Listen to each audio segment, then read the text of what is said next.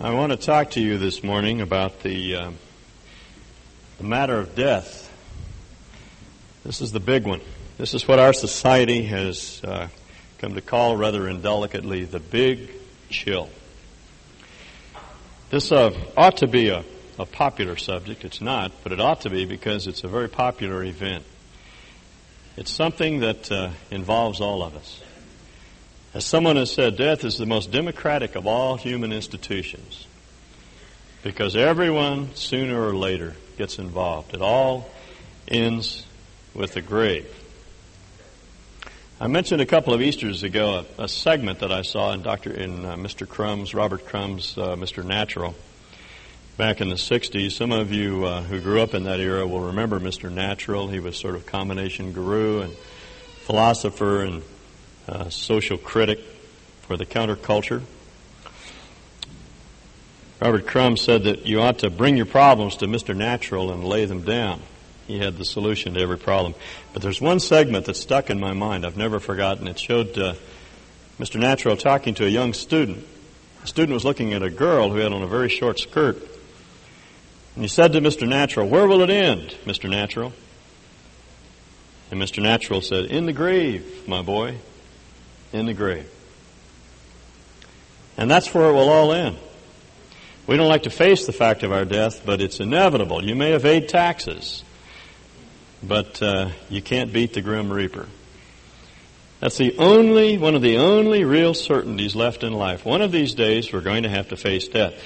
And it's facing death that makes us look for a cure. As the book of Ecclesiastes says, there's more reality at a funeral than there is at a party because there you have to face things as they really are. To not face death is an evasion of reality. You have to face it because one of these days the Grim Reaper is going to come and claim us. And when that happens, we have to know how to, how to meet death. And we have to find a cure. I think it probably hits us hardest when we read in the papers uh, that some well-known sports figure has died. Someone like Flo Hyman, the Olympic basket uh, volleyball player, or Steve Prefontaine, the long-distance runner, or more recently Len Bias from the University of Maryland. Sports figures aren't supposed to die. They're young, they're vital, and uh, they, when they die before their time, it seems to hit us the hardest. Mike Lopresti's uh, recent article in the Statesman, I think, put that thought into words. 48 hours ago, Len Bias was right there on center stage. It was one of the great days of his life, being drafted by the Boston Celtics. He seemed in such good condition. A Celtics physical examination said it was so. This was his time, and we all saw it, and then he was gone. It isn't supposed to be like that when you're 22 years old and on the way to your dream. But it is. It happened to Len Bias and it will happen to us. We have to look for a cure. Well, I'm here to tell you there is a cure, and it's found in Jesus. And John tells about it in the 11th chapter of John. Will you turn with me back to that passage? We began our study two weeks ago, and unfortunately we weren't able to finish. I hate to break up a passage like this into two units of thought because it really is one unit, but we had to because of uh, just the length of the chapter and the time constraints that we have. But really, the chapter uh, begins with verse 1 in the story of the messenger who came to Jesus over in Jordan. He was uh, upstream from Jerusalem, off to the northeast, over in what we would call Jordan today, across the Jordan River, where John the Baptist had carried on his ministry. He had to flee Jerusalem because his life had been threatened and so he went over across the river with his disciples and he was ministering there when news came to him from Bethany that his dear friend Lazarus had died. John belabors the fact that Jesus loved Lazarus and Mary and Martha. They, they were good friends, best of friends. And word comes to Jesus that his good friend was sick. He didn't know it, but at the time he received the word, Lazarus was dead, or at least the messengers didn't know it, and his disciples didn't know it. We don't know if Jesus knew it at that point or not. But he was told, Your friend is sick. And uh, for what seems to be an inexplicable reason, he uh, stayed where he was for two, two days, two whole days. We talked about that delay a couple of weeks ago. Delays are always a part of the process of helping us grow and helping us see God as He really is. He doesn't always run to our rescue. He doesn't always take us out of the, the adverse circumstances that we're in. He may let us wait with nothing more than God Himself for a time. And, and as Jesus put it, this is all for the glory of God. It's so you can see something of God that you've never seen before. But then after that two day delay, he, he made his way down to Bethany, and we pick up the story in verse 17. When Jesus came, he found that he had already been in the tomb four days. Now Bethany was near Jerusalem, about two miles off, and many of the Jews had come to Martha and Mary to console them concerning their, uh, their brother. There are two observations I'd like to make about these two verses. The first is that Lazarus was dead. There's no question about that. He wasn't in a coma, wasn't unconscious, he was dead. He'd been in the tomb for four days. Funeral directors tell us that we have to face the fact of the death of one of our loved ones, and for a time we don't like to think about it. We act as though it hasn't really happened. And one of the healthiest things to do is to face the fact that they're gone. John wants to make it very clear that Lazarus is gone. He's dead. He's been in the grave for four days, irreversibly, irre- irrevocably dead. The second thing that he wants us to know is that Bethany was two miles from Jerusalem. That's an odd thing to introduce at this point, but it's very important because he wants us to understand that this happened where it happened and Jesus' ministry occurred as it did because he wanted to reach the people in Bethlehem. That was the center of unbelief. And uh, Bethany was just a little ways over the Mount of Olives, about two miles away from Jerusalem. And, and a number of people had come over to Bethany to console Mary and Martha. They were friends of the family. And uh, these were people who, by and large, were characterized by unbelief. And this is important. As I said a couple of weeks ago, this is the last and the ultimate sign, unless you uh, include the sign of Jesus' resurrection itself. But in terms of establishing that he was the Messiah, this is by far the most important, the most conclusive sign, because uh, it was said that Messiah would raise the dead. Remember when John sent word to Jesus and asked if he was the one who would come, or should they should they look for another? Jesus said, "Go tell John that that the blind receive their sight, the deaf hear, the lame walk, lepers are cleansed, and the dead are raised from the grave." So it was important that this happened right in the center of unbelief. They had to decide is this the Messiah or not? Martha, therefore, when she heard that Jesus was coming, went to meet him. Uh, that's in line with her uh, personality. She was a, a very aggressive, go for broke person. Mary, who seemed to be more retiring and shy, sat uh, still in the house. Martha therefore said to Jesus, the first thing she said apparently when she, when she met him, verse 21, Lord, if you'd been here, my brother wouldn't have died. But even now I know that whatever you ask of God, God will give you. I think Mary was angry. I think she was upset. She believed that Jesus could ask anything of the Father and he would do it. She knew that he had the power to heal Lazarus. And now Lazarus had died.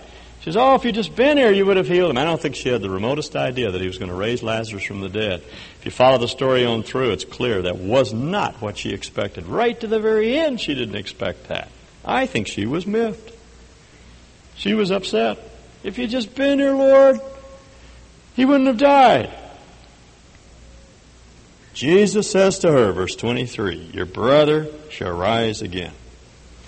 Martha said to him, I know that he will rise again in the resurrection on the last day. The last day is the last day of human history. That's what the Negro spiritual calls that great getting up morning. That's resurrection morning. When our Lord comes back to put an end to human history and set everything right, and that's that getting up morning, resurrection day, the last day. Martha says, when the last day comes, my brother will rise. Now you have to understand the Jews had a very clear understanding of the resurrection of the dead. It was only the Sadducees that questioned that belief, which, as Walt Kaiser says, is why they were sad, you see. They had no hope. But uh, the average Jew on the street believes strongly in the resurrection of the dead. It's taught in the Old Testament. It's clearly taught in the Old Testament. Psalm 48, Psalm 73, Isaiah 11, Daniel 12, Isaiah 53. It's shot all through the Old Testament. And uh, Jesus himself, arguing with the, with the Sadducees, said, Haven't you ever read the Scriptures? Where God says, I am the God of Abraham, Isaac, and Jacob, said after these men had died, if they had died and passed out of existence, he would have said, I was. But he said, I am. So Martha wasn't in doubt about the resurrection on the last day. Martha's problem is she wanted her brother there now. That's what happens to us when a loved one dies. We believe that we're going to see them at the last day, but we want them now. We miss them. I told you some time ago of an incident that occurred at the funeral of an infant A child had lived for a couple of days, a little girl, and she uh, she died, and I had the funeral, and a little boy who was her brother was standing at the casket, and he was weeping, and I went over and put my arms around him, and I said, "Your little sister is in the in the Lord's house. He's safe with the Lord." And he said, I don't care. He said, I want her now. I want to play with her now. He said, and that was what Martha was saying. I want my brother here, now. I don't want to wait until the last day. I miss him. Verse 25 Jesus said to her, I am the resurrection and the life. He who believes in me shall live even if he dies. And everyone who lives and believes in me shall never die. It's almost impossible to do justice with this text in an English translation, but what Jesus says is this I myself and I alone am the resurrection and the life. He who believes in me, even if he dies, will never by any means whatever perish or die throughout the ages. That's the idea. That's the force of the text. Now, again, there are two things to observe from this text. The first is that Lazarus is still alive. That's what Jesus is saying. He's more alive than he ever was. He's gone through biological death, but he isn't really dead. That's what he's saying. He's alive. He's living right now. And he'll never really die because he's one of mine. He's believed in me. Mar- Martha says, I want him here now. Jesus says, Well, he is alive right now. He's in good shape. He's in better shape than he's ever been. Now, you see what that does for us is free us from the dread of death. Hebrews says that, that the evil one has kept us, he's tyrannized us, and continues to tyrannize us through our life by fear of death. That's why we spend so much money on uh, uh, trying to stay, uh, stave off death. If you stop and think about the enormous amounts of time and energy that go into trying to keep death at arm's length, our defense budget, everything that physicians and, and dentists do, and the cosmetics industry, and Everything is, is based on this idea we got to stave off, we have to stave off death. But you see, for us as Christians, we don't have to worry about death. As G.K. Chesterton said, we can face it with colossal joy because it means transition. That's all. It's just, it's just transition from one phase of, of life to another. As I said two weeks ago, it's, it's like going to sleep and waking up in a safe house. Nothing to fear. And C.S. Lewis is first, uh, in the first of his space trilogy, Out of the Silent Planet, he pictures an unfallen uh, planet, Mars. And one of the inhabitants of the planet, an unfallen inhabitant, says to Ransom, who is the unwilling space traveler, the scientist who's in Mar- on Mars, he, he talks about a miraculous stream from which he drank, and he said that was the sweetest of drinks except one. And Ransom says, Which one is that? And he says, Death. When I go to be with Maleldil, which was his word for God. So for the inhabitants of this planet, death wasn't something to dread. It was just sweet transition from, from this life into the next. And that's, that's what Jesus is saying about Lazarus. He went to sleep and he woke up and he's in God's presence and he's more alive today than he's ever been. This is not the end. This is not all there is. And no, no matter how much pain and suffering and hurt we go through in this world, when we face death, it just means transition in, in, into a, an even more intimate relationship with Jesus Christ and endless joy in His presence. It's nothing to be afraid of. It's nothing to fear. Secondly, Jesus says in this passage that not only is Lazarus alive today, he is alive because of me. You see that? God does not grant resurrection simply out of some uh, choice that he makes, out of the fact that he's, he's willing for us to live on, or that he's good. He does it on the basis of Jesus. And that's the only basis on which he could grant everlasting life. Because you see, death is not the natural end of biological life. Death is the result of sin. Paul says the wages of sin, the payment for sin, is death. And in Romans 5:12, he points out that it's through one man that death entered, that sin entered the world, and death through sin, and therefore death passed through the whole human race because all have sinned. You want to know if people are sinners? Then just watch them for a while, and if they die, then you know that they're sinful. That's what Paul is saying. Adam introduced death into the world by his sin. Adam sinned, and he died, and he passed that uh, trait on to all of us, and we sin and, and we die. That's why we all die. It's not normal. It's not natural. It's the result of sin in the world. So somebody has to do something about sin. You see, it's sin that, as, as Paul points out in 1 Corinthians 15, that gives, gives death its, its lethal quality. He calls it a sting. Sting of death is sin. But Jesus took away that sin. And therefore he took away the sting of death. He solved the problem of death. The whole world is in the iron grip of death, and our Lord provided a cure. I have a, a friend who used to work for UPS on the West Coast, and he was telling me a story here a couple of weeks ago about a, a friend of his who was a deliverer for United Parcel Service. And uh, he had one friend on his route he used to deliver to all the time, and they got very well acquainted, and he trusted him, and he would drop off packages there, and then later in the day, he would come back and the man would sign for the packages. On this particular day, he had three small packages that he left. Came back at the end of the day. The man said, I only got two. He would only sign for two. When his employers found out about it, they charged him with the price of the package, which happened to be a package of gems valued at $10,000. And you can imagine this guy was sweating it out. He was sharing it with a friend, and the guy says, Well, I got some contacts. I'll see what I can do. And the next day, this fellow showed up in a dark blue suit, wearing shades and speaking in a very soft voice, and said, Tell me your problem. Maybe we can help you. So he told him his problem. The next day, the fellow that he delivered to showed up, obviously shaken, a little green around the gills. He says, Where do I sign? You're right. I was wrong. There were actually three packages. Where do I sign? So uh, he signed off the package, and the man was home scot free until the next day when when the fellow who did him the favor showed up with his blue suit and his shades.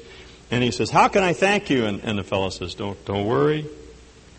We're going to think of a way. We'll call on you one of these days. And he realized that he'd gotten himself tied into the mob. And you see, that's what sin has done to us. It's tied us into death. And one of these days, the Grim Reaper is going to show up on your doorstep and he's going to call for you.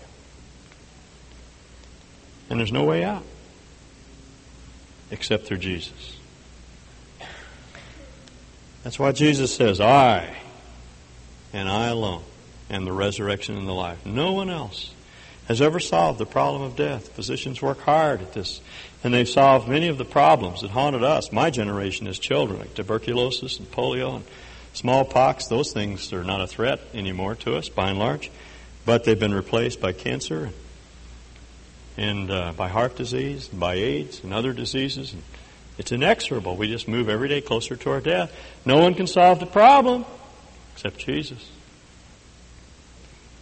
He says, I, and I alone, am the resurrection and the life. He who believes in me, even though he dies, will never, ever die. Do you believe this? And that's the question I'd ask of you. Do you believe that?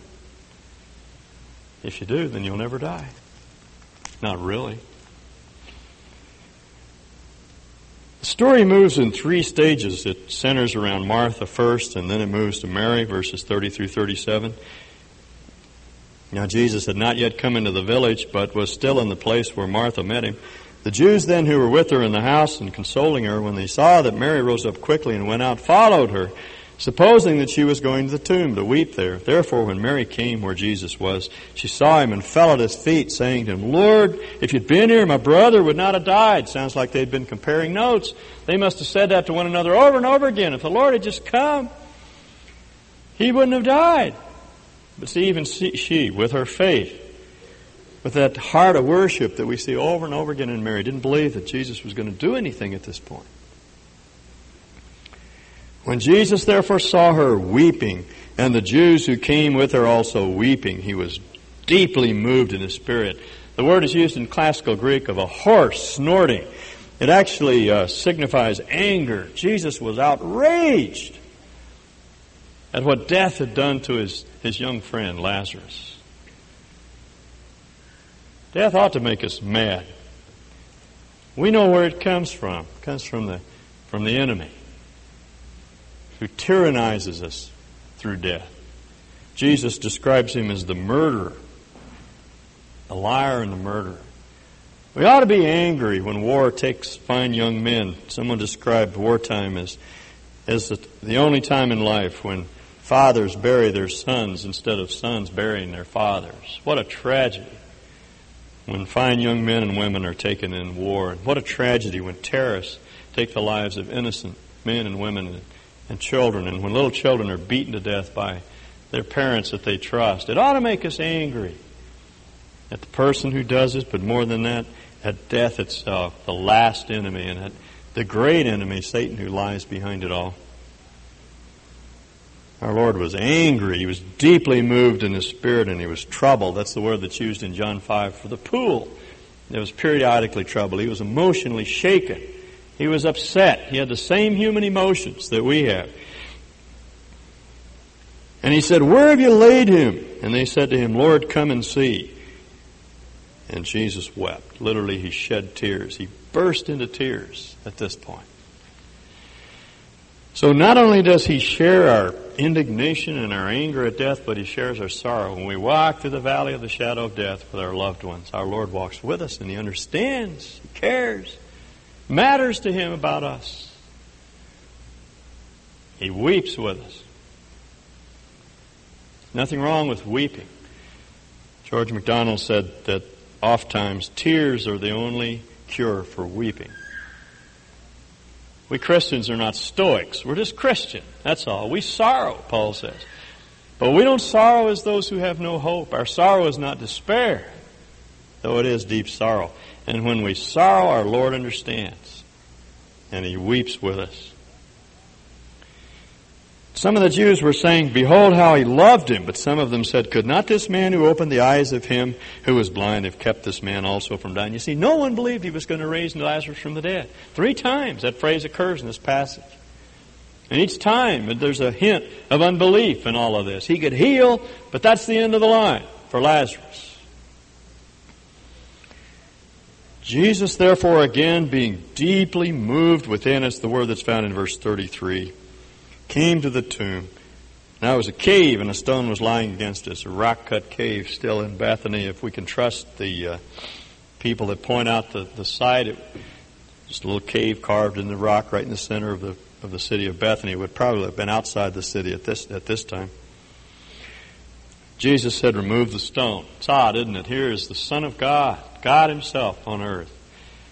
Limited to such an extent that he, he couldn't roll away the stone. He could raise the dead, but he wasn't physically strong enough to roll away the stones. Odd mix of deity and humanity in one person that's so mystifying to us. He says, Remove the stone.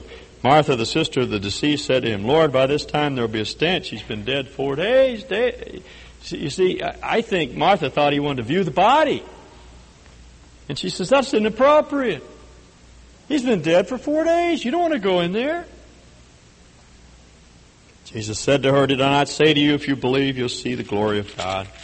You'll see God reverse the effects of, of death. You'll see Him reverse the decay in Lazarus' body. You'll see something of God that you've never seen before. And so they removed the, the stone, and Jesus raised his eyes and said, Father, I thank thee that, that thou hearest me. And I, I know that you hear me always, but because of the people standing around, I said it that they may believe that you did send me. He prayed not for his own sake, but for the sake of those that stood around, so that they would come to realize that he was the one sent. That's a phrase from Malachi. It was lifted out of the text and was applied to Messiah, the one sent, the one who was to come, the coming one. Jesus said, I, I didn't call upon you for my own sake, but for theirs, so they would, would see me as I am. And when he said these things, he cried out with a loud voice, Lazarus, come forth. He didn't have to cry in a loud voice. He could have spoken quietly, and Lazarus would have, would have come out of the tomb. I think this is a symbol of uh, what uh, Jesus refers to earlier in John when he describes the last day and, and his crying out with a loud voice and those in the tombs coming forth. This was a, a sort of preview of that event. He cries out with a loud voice, Lazarus, here outside, literally is what he says. Augustine, I think, was the first to, to comment on the fact that had he not said Lazarus, he would have emptied the cemeteries. but because he called him by name, Lazarus came forth. And, and notice what John says. He, he wants us to realize who this Lazarus is. He who had died. Literally, this dead one this dead fellow came forth bound hand and foot with wrappings, and his face was wrapped around with a cloth. That's uh, John's uh, note. He was an eyewitness of this event, and, and, what struck him was the fact that the, the cloth was still wrapped around Lazarus' face. He couldn't see. And uh, because they bound them like mummies in those days with their feet together, I don't know how Lazarus got out. Maybe he hopped out. But anyway, he showed up. And John saw it. He was standing right there. He couldn't miss it. And Jesus said, Unbind him and let him go. Now, if I'd been writing this account, if I were John standing there, I would have recorded all kinds of things. I would imagine that uh, people scattered and ran and and uh, shouted out loud out of fear and grabbed each other. I mean, this would be terrifying. We can't, just put yourself in, in their shoes. Seeing a dead man still wrapped in, in the, in the little burial clothes, the straps that they put them in, come appear at the opening to this cave. But uh, John doesn't tell us any of that because his the point is not to tell a story, it's to bring us to a point of belief. You see, that's what Jesus' words and deeds always always do. They bring us to that point where we have to decide: Are we going to we're going to side with Jesus or not? We're going to go alone, make our way through life, face death, uh, face death on our on our own, or are we going to face it with Jesus? That's the choice we have to make. That's why John not telling us the emotional reactions of the people, tells us their spiritual reaction. Verse 45. Many therefore of the Jews who had come to Mary and beheld what he had done believed in him. But some of them went away to the Pharisees and told them the things which Jesus had done. They didn't go and tell the Pharisees what great things Jesus had done. They went over and tattled on him. So the Pharisees would know where he was so they could come and get him. This was unbelief. And that's always the reaction. Either we fall into Jesus' arms or we want to kill him. Can't be neutral. It's what Jesus' words and deeds always do. And I, I would have to ask you, and I'd have to ask myself at this point do you believe this? Do you believe that Jesus is the resurrection and the life? That's the most important decision in the world. You and I will not evade death. We're going to face it. And we either will face it with Jesus or without Him. And I want you to know that there is no other solution. Jesus and Jesus alone is the route to eternal life. He said, I am the way, the truth, and the life. No one comes to the Father but by me. And he said that in a context of going to heaven and being in the Father's house. No one gets there, he says, except through me. That's the only door. It's the only way. So that's our option. Either we believe in Jesus, we embrace him and love him and side with him, and we go into eternity with him at our side. Or we reject him. And as C.S. Lewis said, we, we go out into eternity isolated, lost, unspeakably ignored. That's the only prospect. There's no other way. Thomas à Kempis wrote, Very soon the end of your life will be at hand. Consider therefore the state of your soul. Today a man is here, tomorrow he is gone. Oh, how dull and hard is the heart of man, which thinks only of the present and does not provide against the future.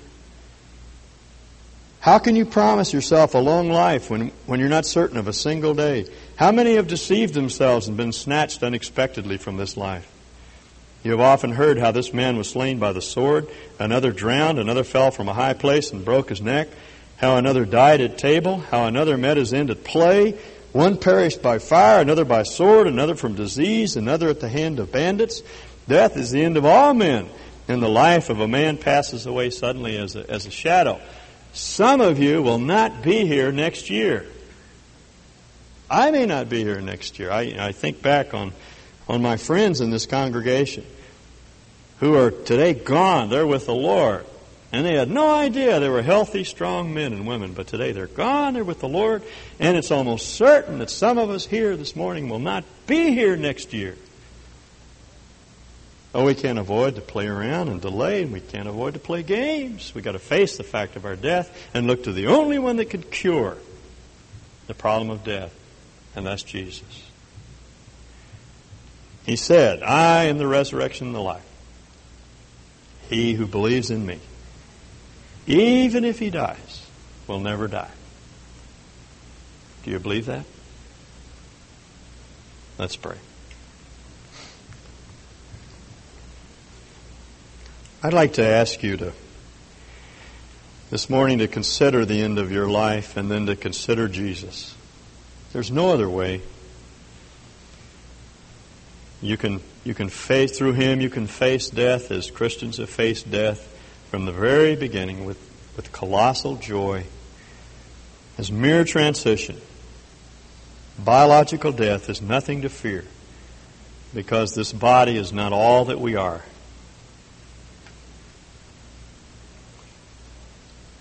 Our Lord wants to give you life. He, he doesn't withhold it from anyone, never takes it away from you.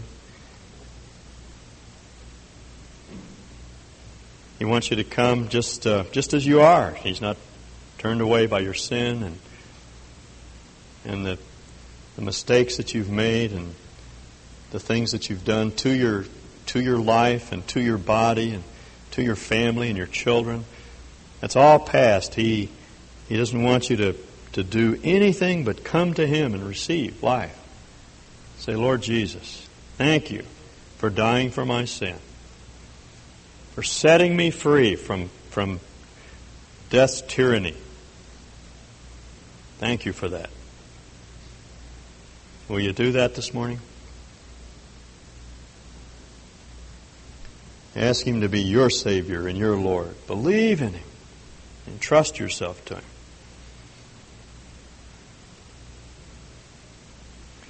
Lord, thank you again for this good word, this reminder that that death has no terror for us any longer. We've, we've been set free from the dread of death. We've been given hope and given eternal life. And we thank you for that. We know there's no other one that can provide that for us. We thank you for solving the problem of death. In Jesus' name, amen.